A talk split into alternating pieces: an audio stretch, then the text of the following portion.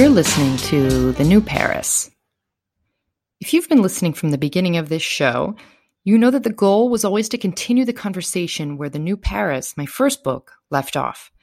It's a way to discuss all of the evolutions the city and its people are undergoing and have expert guides that have been important voices to come on and document this change. In keeping with that ambition, the show will now highlight the many female voices that are important to the changing city as they pertain to the themes presented in my second book, The New Parisienne. Does that mean men won't return to the show? Of course not. But at least until the end of the year, women will take center stage. I'm excited to begin these conversations with a woman I met three years ago this month. I was in Washington, D.C., giving a talk with Pineapple DC around the new Paris. Pineapple is a culinary centric collective for women women who work in food and beverage, who are passionate about it, or have hopes of one day working in the industry. That's where I met Ashley Donahey, a cocktails and spirits lover who was then considering a shift from her work in the State Department and into the world of spirits. Two Worlds Whiskey, a bourbon brand she launched in April, is winning awards and a host of new whiskey fans. Ashley, thanks for joining. Hi, Lindsay. How are you doing? Where are you? I'm in my apartment in Paris in the 17th, where it's nice and toasty. Are you in Normandy? No, no, no. I'm in Paris as well, where I'm, you know, looking with great fear at the weather report because I we're supposed to get a heat wave. Yes, I will fortunately be skipping town before that happens. So, well, good, good. What happens with your cat?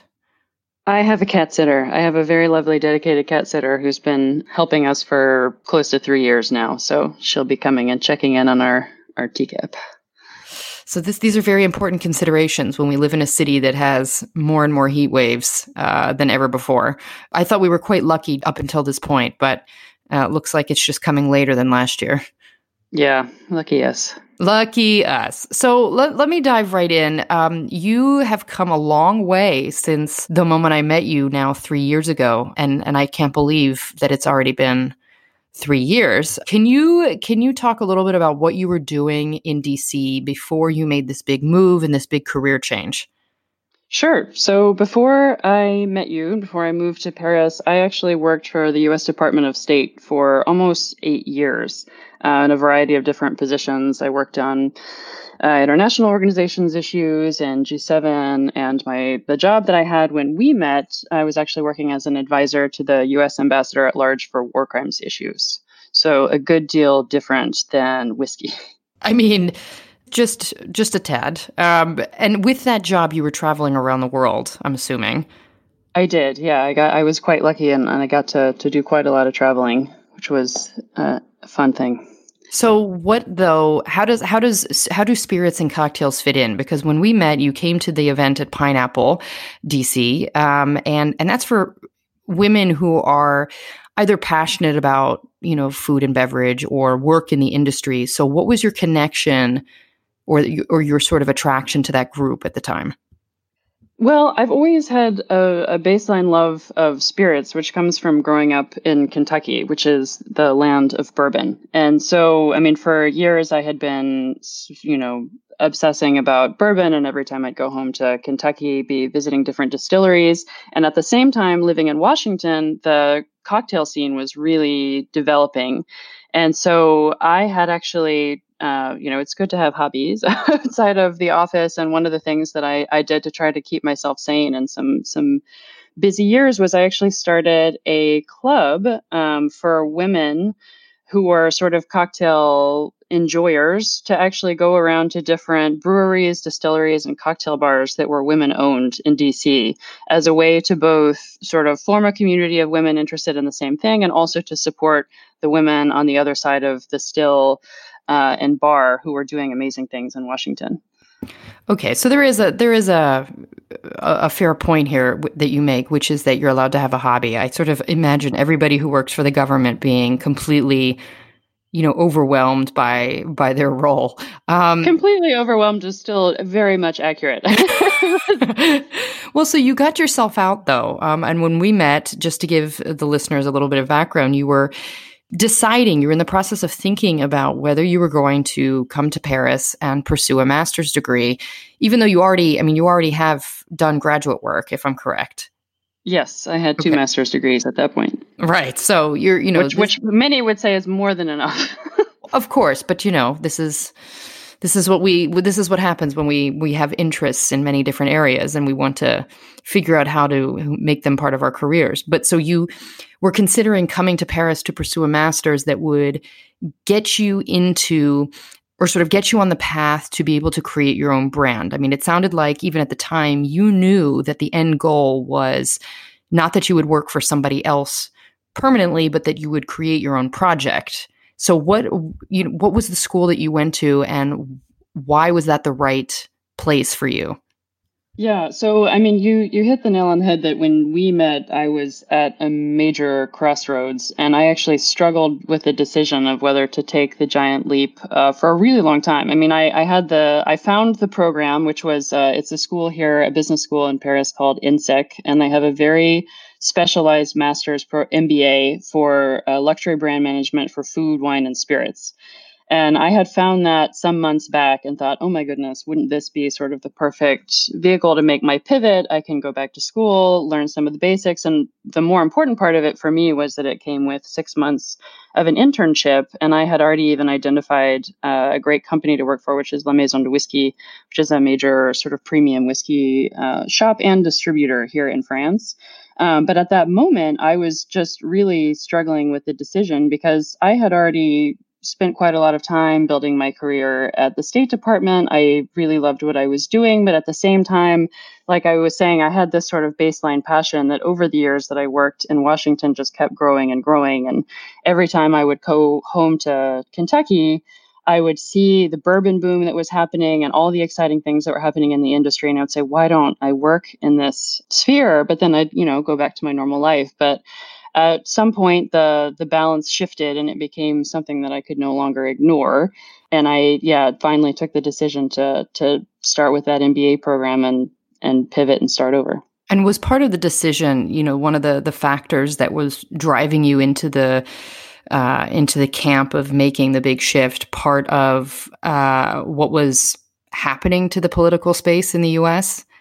Yeah, it would it would be unfair to to ignore that part of it too. I I after the election, um, I you know the that was sort of one of the things that definitely it switched the balance for me. And so, especially in the office that I was working in, as I said, I was working for the ambassador at large for war crimes issues, which works on uh, pursuit for justice for victims of genocide and atrocities and war crimes, which is generally an apolitical uh, sort of line of work. And the the writing was starting to be on the wall that things were going to be even more different than we had anticipated for you know just a general changing of the guard in the administration. And so I really started looking more seriously at uh, following a different career path, which had been tempting me all along. It was just sort of the the last straw that um, that changed the balance for me. So, before we get too far into you know what you created, um, it's worth mentioning that you've previously spent time in France. This isn't you know this wasn't just sort of like I'm going to find a program just anywhere. There was there was also an abiding love that you had for right for French culture, right? So when did you when did you spend time here and what was that like? Yeah, a lot of people. So the explaining why I wanted to get into whiskey usually is not so hard. I just have to say I'm from Kentucky and people understand. But a lot of questions come and they like, okay, but why whiskey in France? And um, and and that one, uh, the answer to that can be answered in a number of different ways. I mean, one, I have a, a sort of long running family affinity to France. So I actually have a, a fifth times great grandfather who was a veteran of the Revolutionary War, um, which uh, France's efforts to help us gain our independence, you know, endeared favor with all Americans, but you can imagine particularly for the veterans of that war. Um, and I also had my grandfather who landed on Omaha Beach um, just about a month after D Day during World War II and actually spent the remainder of the war in Cherbourg. And so I had just sort of grown up in this um, household that was very um, pro France. I mean, very interesting in, in, French culture and French literature. And so, as soon as I had the chance, uh, I started studying French, which in Kentucky was in the sixth grade. And uh, when soon as I was able, I, I was able to study abroad, and I actually did numerous study abroads. First in uh, Normandy, and I also did one in Avignon and one in Aix-en-Provence, which is where I really, really fell in love.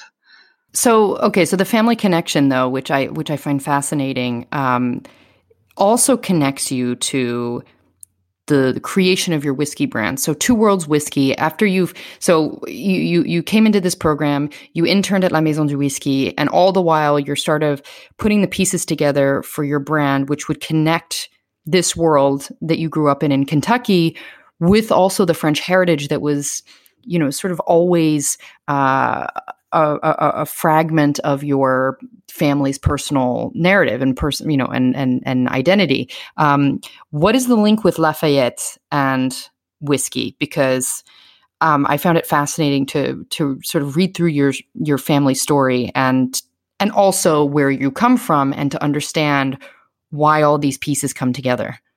Sure.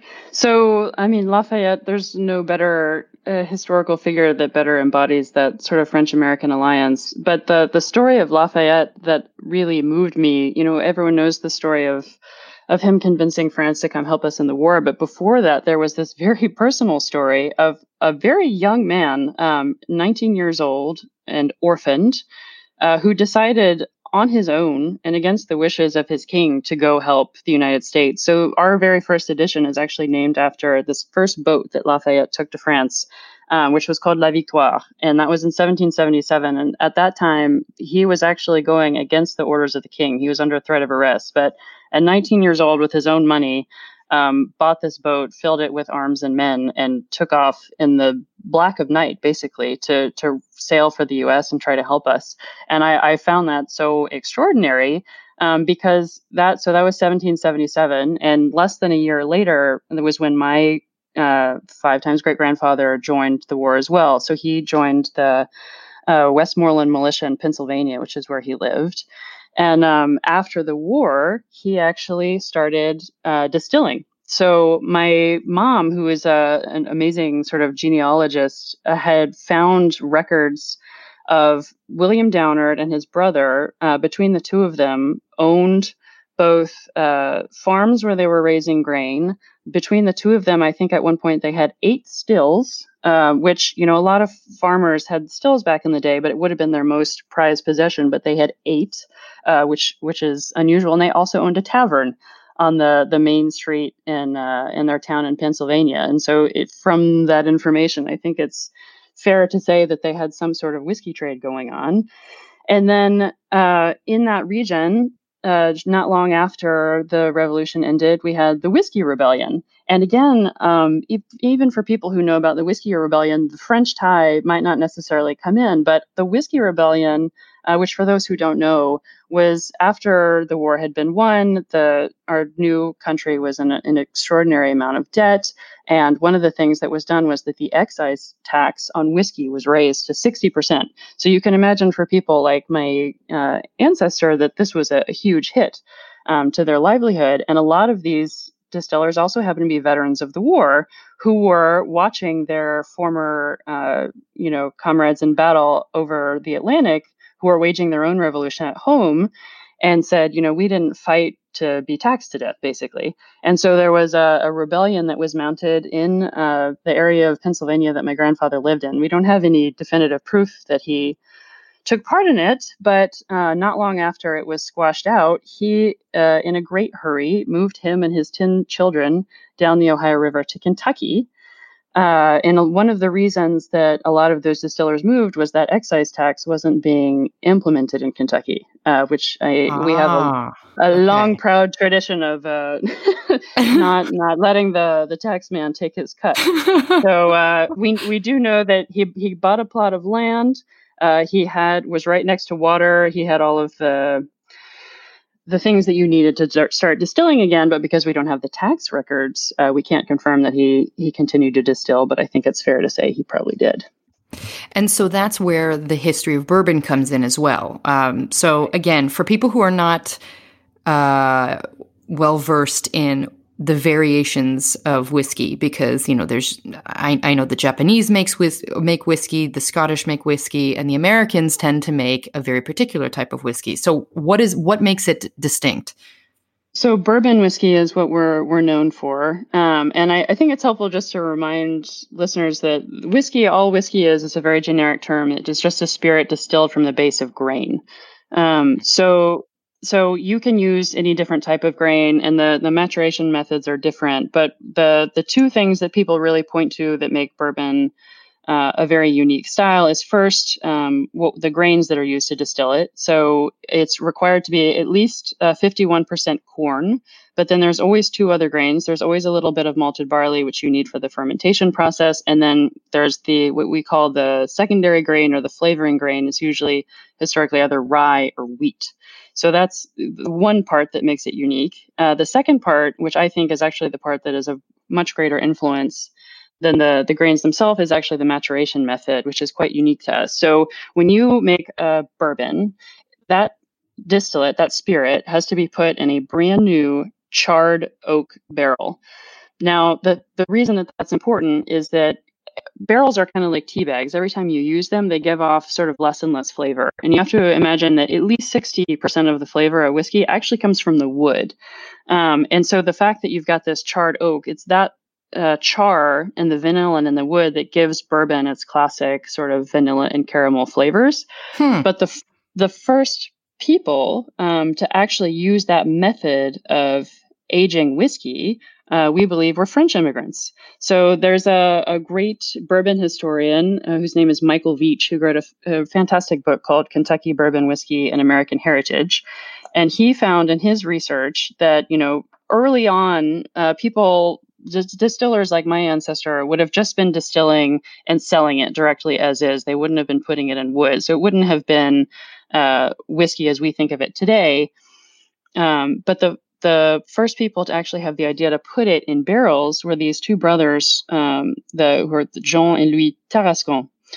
And so they had actually moved from France during the terror in uh, France, and they had first started a couple of businesses in Pennsylvania, and then they also moved down to Kentucky. And there's a little island just across from my hometown of Louisville that they founded called Shippingport.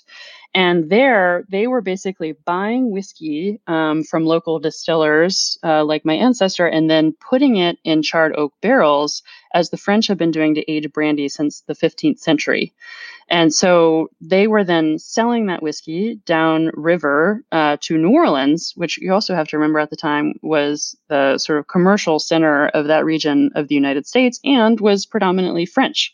So people down in New Orleans were still looking for spirits from their home country, which uh, often was cognac. But cognac was extremely expensive because you would have had to import it. And so we believe the Tarascons may have actually marketed their aged uh, spirit to, to sellers down there as it's like brandy, but made out of corn. How fascinating. And yet the French really don't know this history. They don't know their involvement in you know, in in what was, you know, has has come to be bourbon whiskey. So why is there this lack of awareness? I mean, I think some stories like that just get kind of lost with time. I mean, I think mm-hmm. even for a lot of bourbon aficionados in the US, they're not maybe as aware of that. Um, there are some sort of stories that get told over and over again. And it also comes with, it comes down to how we think about whiskey too. I mean, we, p- people tend to think more about the distillation, as I said, than the maturation. And so a lot of the, the first distillers were Irish and Scotch. But not only, actually, the first recorded uh, distiller in Kentucky was of French heritage. It was a man named Marsham Brashears, which was the Americanized version of his original French name, which was Brasseur, uh, mm. meaning brew- brewer in mm-hmm. French but um, I think just uh, it just comes down to the waxing and waning of popularity of uh, of different things, and stories like these get lost. But fortunately, there there are historians out there like uh, Michael Veach who are doing good work and uh, resurrecting these fascinating connections. So, in creating this brand, Two Worlds Whiskey, you're you're you're blending these two histories and connecting France and the United States. But who is your whiskey ultimately for? So this whiskey is for the French. Um, so and why is that, the, and why and why now? Why now? So the French are actually enormous consumers of whiskey. Um, a couple years back, there was a big stat that France were number one in the world for consumption per capita of whiskey. Um, it was probably malt whiskey, which would be more of a Scotch style. But all of that to say is that they drink an enormous amount of whiskey. And at one point, and it, I'm not sure if it's still true, but at least a couple years ago, um, they drank more whiskey than wine, which is very shocking, uh, even to the French. However, it um, is surprising. Not, it is. Um, it's impressive, even. But uh, the, you know, the the majority of the consumption is Scotch whiskey. And so I knew from studying abroad and, and traveling here, anytime I would talk to people about bourbon, it sort of suffers from a lack of awareness or even a, a, poor image. So, you know, for people who are whiskey connoisseurs, they usually only ever know one or two brands of whiskey, and they're usually very bottom shelf, throw it in a cocktail sort of bourbons. And so they try those at some point in their sort of whiskey discovery adventure. They're not terribly impressed. And they take from that one experience the idea that all bourbon is like that, that it's all, you know, sort of one hit wonder, uh, a little sweet, not very complex, and they move on and, and never return.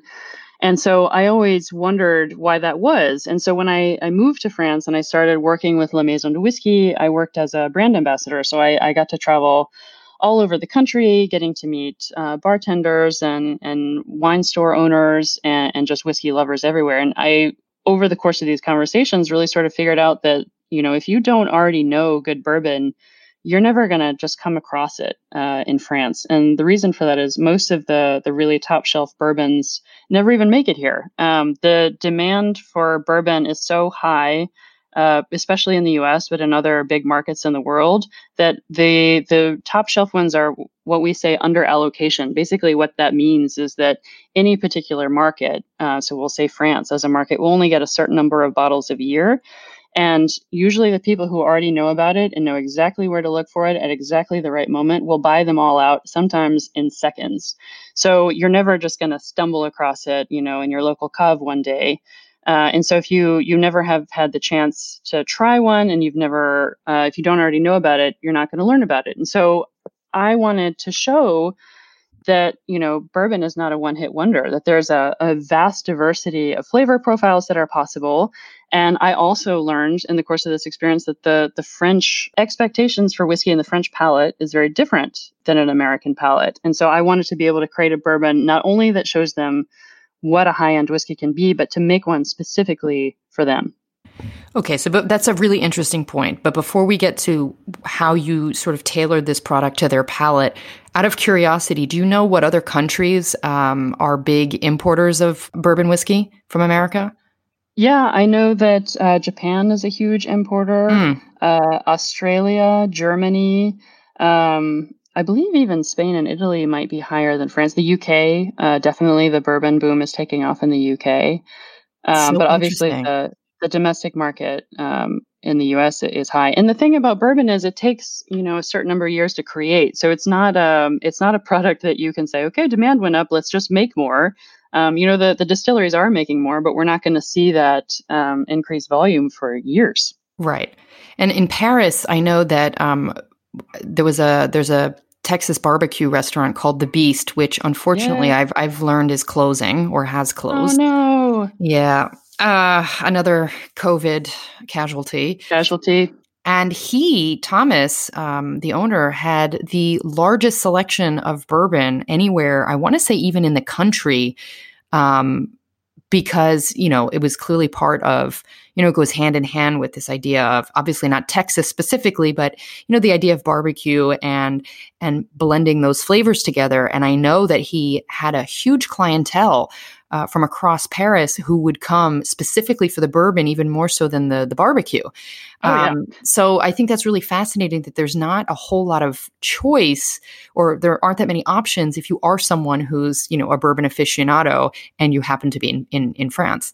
It's true. I am very familiar with the beast, and I, I, have to just tell you briefly that, you know, as I mentioned earlier, when I was in that decision point about trying to decide whether or not to to break up my life and move to France, one of the things that tipped me over the line actually was your book. And oh. I, it's true, and it was specifically the the chapter about the beast. I mean, it was there were numerous sort of narratives in in that book, which is great, and everyone should go out and buy it. Um, about sort of young people who had started off on a career path that is traditionally, um, you know, impressive, where people say, you know, it's a quote unquote good job, who decided to leave and go do something entirely different.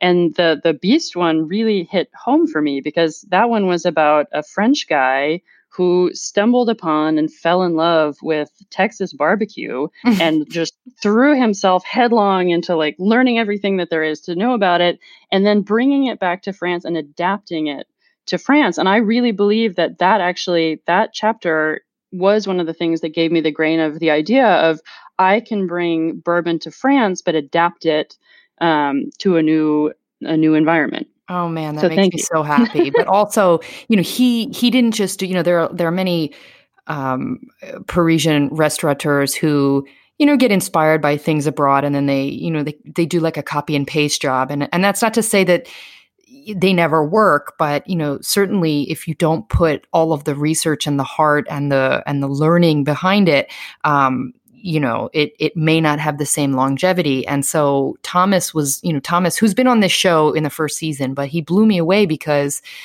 he really just it's like he had a, a revelation. And he interestingly um in you know just to, to connect with you um was working for lvmh in spirits before Voila. right? That was his job. So and know, that's one of those jobs that people think you'd be crazy to leave that job but he did and he did something cool with it he did. So I hope he he finds a you know a new path um, or can revive the beast. Um, so okay, so now you've you've created this brand. The visual identity is absolutely stunning. The packaging is stunning, um, and the story is you know rock solid. And I say that in a way as someone who has worked in advertising and marketing before, and I'm not I'm not saying that you know um, there that this is some sort of like you know calculated story what makes it so great is that it's really your story and that really shines through so how then do you incorporate this and adapt it to the french palate what does that look like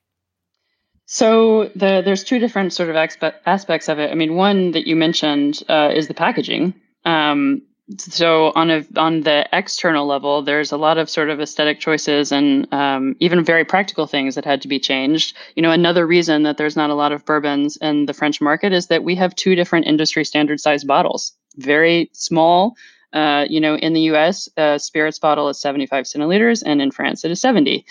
Um, you know, it's one of these tiny sort of barriers to entry to the market that's not very sexy, but is a, a start to something different. Another one is that, and if you're trying to sell a higher range whiskey, you need to have um, a box or a coffret because people are usually um, often buying them as gifts.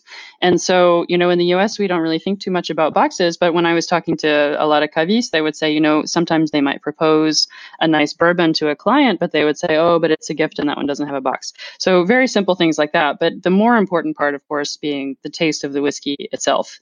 And so, you know, over my uh, I think when I worked for La Maison Whiskey, I calculated at one point that I did over 2,000 uh, tastings for people. And I love doing tastings for French people because they're so um, open and frank and transparent with what they're thinking as they're tasting things. Uh, which I think has to come down to have growing up with this culture of tasting wine, but also just this French attitude of like, you know, they're not, uh, they don't care about sparing your feelings. You know, no. in, in, the U.S., if you taste something you don't like, you're like, oh, that's very nice, and in France, they'll be like, nope, it, I don't like it at all and I'll tell you exactly why I don't like this, that, and the other thing. Um, but when they love it, they'll also tell you.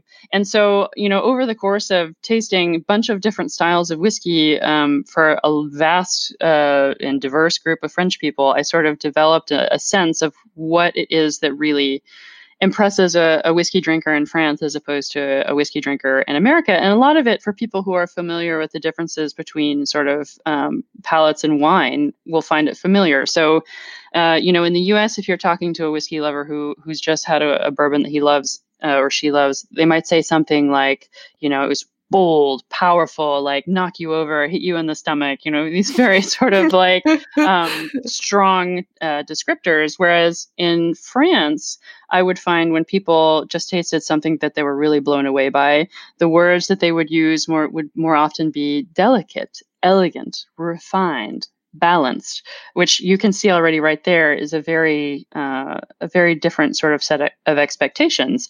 And so. When I set out to to make our first edition, La Victoire, I knew sort of exactly what I, I wanted to put together from the nose to the palate to the finish that was going to be specifically pre- pleasing to that French palate. And so uh, I actually worked with two incredible women uh, in Kentucky to help make that happen. It's Monica Wolf and Ashley Barnes of the Spirits Group in Louisville, and um, basically the we all sat down around a kitchen table one day. We did a few tastings to sort of calibrate our palates together. I explained the profile of what I wanted to make. And then between the two of them, they said, okay, we're going to, we know what it is that we are, we want to create. And we're going to go out and see uh, what aged barrels are available. Uh, and then Ashley, who is a master blender, she formerly worked with um, some of the biggest heritage distilleries in Kentucky, actually came up with a custom blend specifically for us.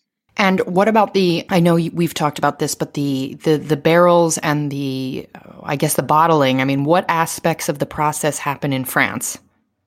So the for this first edition, um, most of the the magic did still happen in the U.S. So the the whiskey was all distilled, aged, and batched uh, in in uh, the U.S.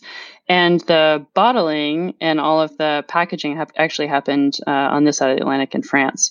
So um, I haven't mentioned it just yet, but so this is sort of the first range of three that we have envisioned for the Two Worlds uh, brand, and so this one will be the most sort of American driven. And as the the we reach out into the different ranges, that that balance between the French uh, input and the American input is going to is going to even out. So um, I can just sort of mention briefly. Uh, the La Victoire is always going to be like this. They're going to be custom uh, blend specifically for the French palate created by our, our master blender, but o- only using American um, spirits. The second range, and each of them is named after the different uh, three boats that Lafayette took between France and the US. So the second one is called the Alliance, uh, which he took the USS Alliance after he was injured in the Battle of Brandywine to go back to France to try to convince the king to actually support us officially. Um, so the Alliance range will be still aged uh, in the United States, um, so bourbons and rye, imported into France, which I will then put through what's called a secondary maturation process or a finishing process, or in French you would say an affinage, uh, in former French wine and spirits barrels. So, for example, um, one of the first projects I'd love to try would be to take an already aged bourbon uh, and actually import it into France and have it go through a secondary maturation process in an ex red wine barrel. Um, I know that sounds completely bizarre, but uh, having already tasted some really incredible red wine finished bourbons, it is uh, a very exciting combination. Or another good example would be a rye whiskey finished in a Calvados barrel. So you can see already the the marriage between the sort of the American savoir-faire and the French uh, are starting to to come together. And then it's the third range um, that I think is really the most exciting.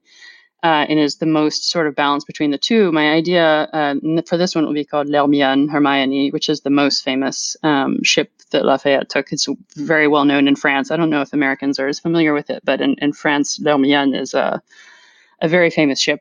Um, but that one I will actually be bringing over um, American distillate. So that is to say, it's been distilled from grains uh, in the U.S. with you know U.S. water, U.S. yeast. So you can call it the sort of U.S. terroir, but then importing it into France to do the the primary maturation in new charred French oak casks in the south of France.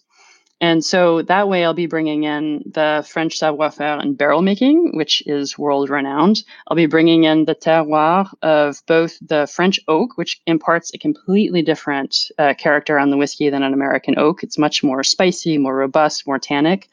Uh, and also the climate, um, because I would like to do this aging in the south of France in Provence, where you have a similar sort of um, climate that you have in Kentucky, where you have big temperature swings um, both daily and seasonally. Uh, that really actually is um, highly impactful for creating this particular style of whiskey.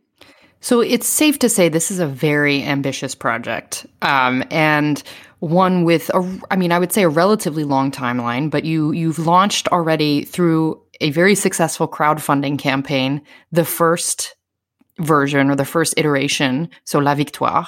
Um, and what is the next step? Sort of what what has the reception been to that among those who have supported the campaign, and what what comes next?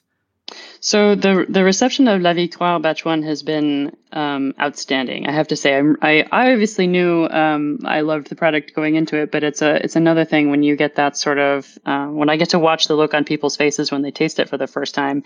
And the other sort of big news, which will um, be announced today, which will already be announced when this is is live, is that uh, I actually entered La Victoire Batch One in a blind tasting competition for ultra premium American whiskeys, and uh, La Victoire Batch One came out with a gold. So, oh my uh, gosh, that, that is so exciting and validating. Exciting. Very, very exciting. Um, and especially because, you know, as you mentioned, the packaging is beautiful, but I want people to know that, you know, you put all that aside, the whiskey itself is really, really beautiful. Um, so so that's thrilling. So we're we're actually going to be setting up our online shop uh, this week as well. So people will actually be able to just go to our website, uh, twoworldswhiskey.com, and buy directly from us there. If they live in France, it is just for France.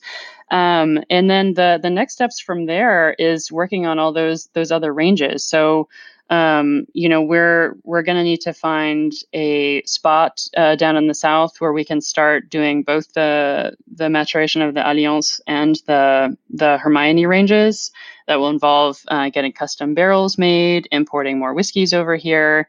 Um, there's there's enough work to keep me busy for for several years coming. But um, in the immediate term, it's selling batch one and starting to work on the new ranges.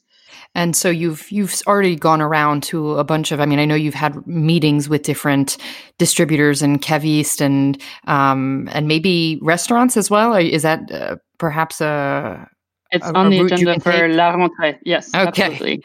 So one last question, and this is really, I think, always a a question among listeners when they think about people who are creating brands and businesses in in France. Um, but obviously, Paris being the capital you know gives you access to a certain number of, of resources how have you found the process the administrative process of of doing this do you find that you're in sort of the right place to create this brand or or were the hurdles more um, numerous and painful uh, than you expected I mean, anyone who has started a business from scratch uh, can tell you that there are lots of, of hurdles to be faced. Um, but then when you sell you're talking about selling alcohol, there's more hurdles. And then when you're talking about uh, importing alcohol, it's even more hurdles.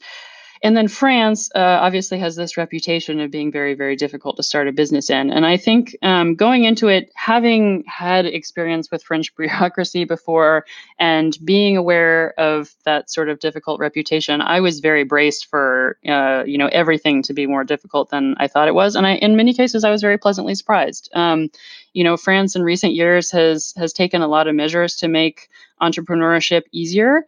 Uh, and I have to say the the process of actually starting the company on paper uh, was was a lot more swift than people uh, told me to expect. Uh, there were resources available to me. For example, there was um, free sort of coaching at the beginning where I was able to to learn some of the basics of, of getting you know choosing what form of uh, business to put together and what the sort of processes are and connecting me with different people uh, that I was quite impressed by.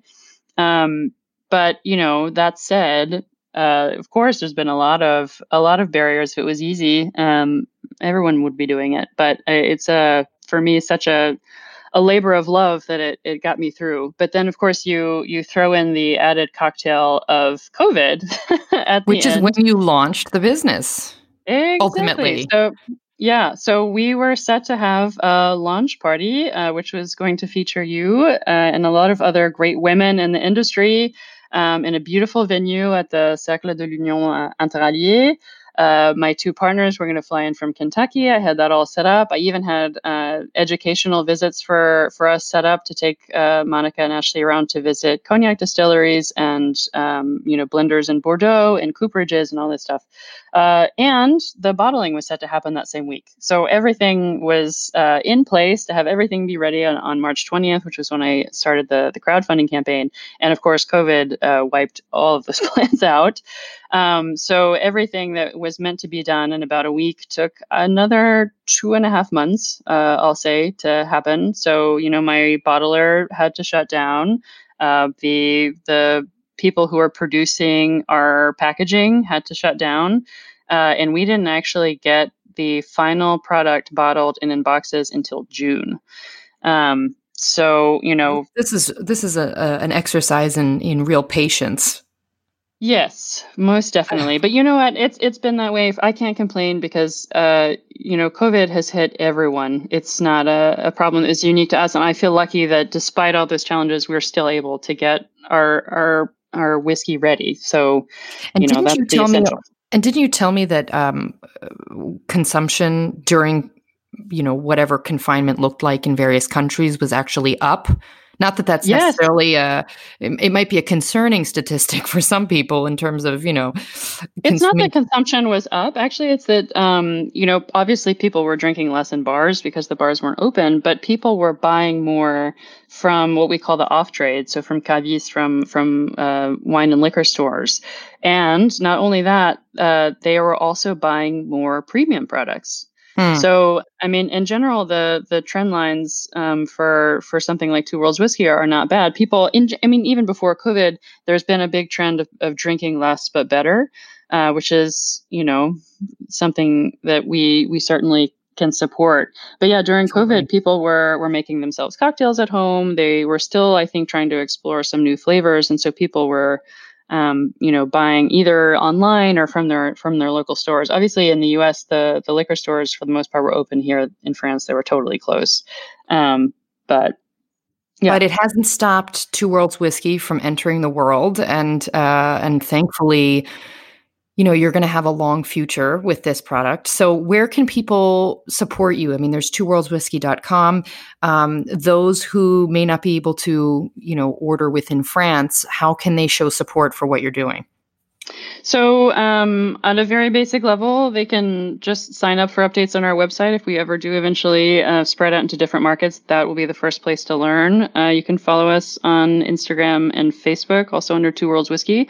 Um, but also, if they have any friends in France or if they have plans to travel in France, keep us in mind. You know, I'm I'm hopeful uh, that Americans will be um, able to travel safely back into France. And I think that's a for people Americans who are coming to to travel here, it's a really unique souvenir. It's something you can only find here, uh, and it's something that is. Um, you know, it's n- it's not going to be like any whiskey you're going to find on the American market. So, um, you know, think, tell, spread the word to your friends who are here, and remember us, and come come visit France. Man, I love that that you know you're you're absolutely right. It is one of the most unique souvenirs you really won't be able to get anywhere else. So Ashley, congratulations on this big launch. Everyone follow Two Worlds Whiskey and you can capture all of the you know the energy around Ashley's um, Ashley's project online uh, wherever you are signed up. Ashley, thanks so much for joining. Thank you so much. That's the show for today. You can find all previous episodes of the New Paris podcast on Apple Podcasts, Spotify, SoundCloud, or wherever you stream your shows. Until next time, a bientôt.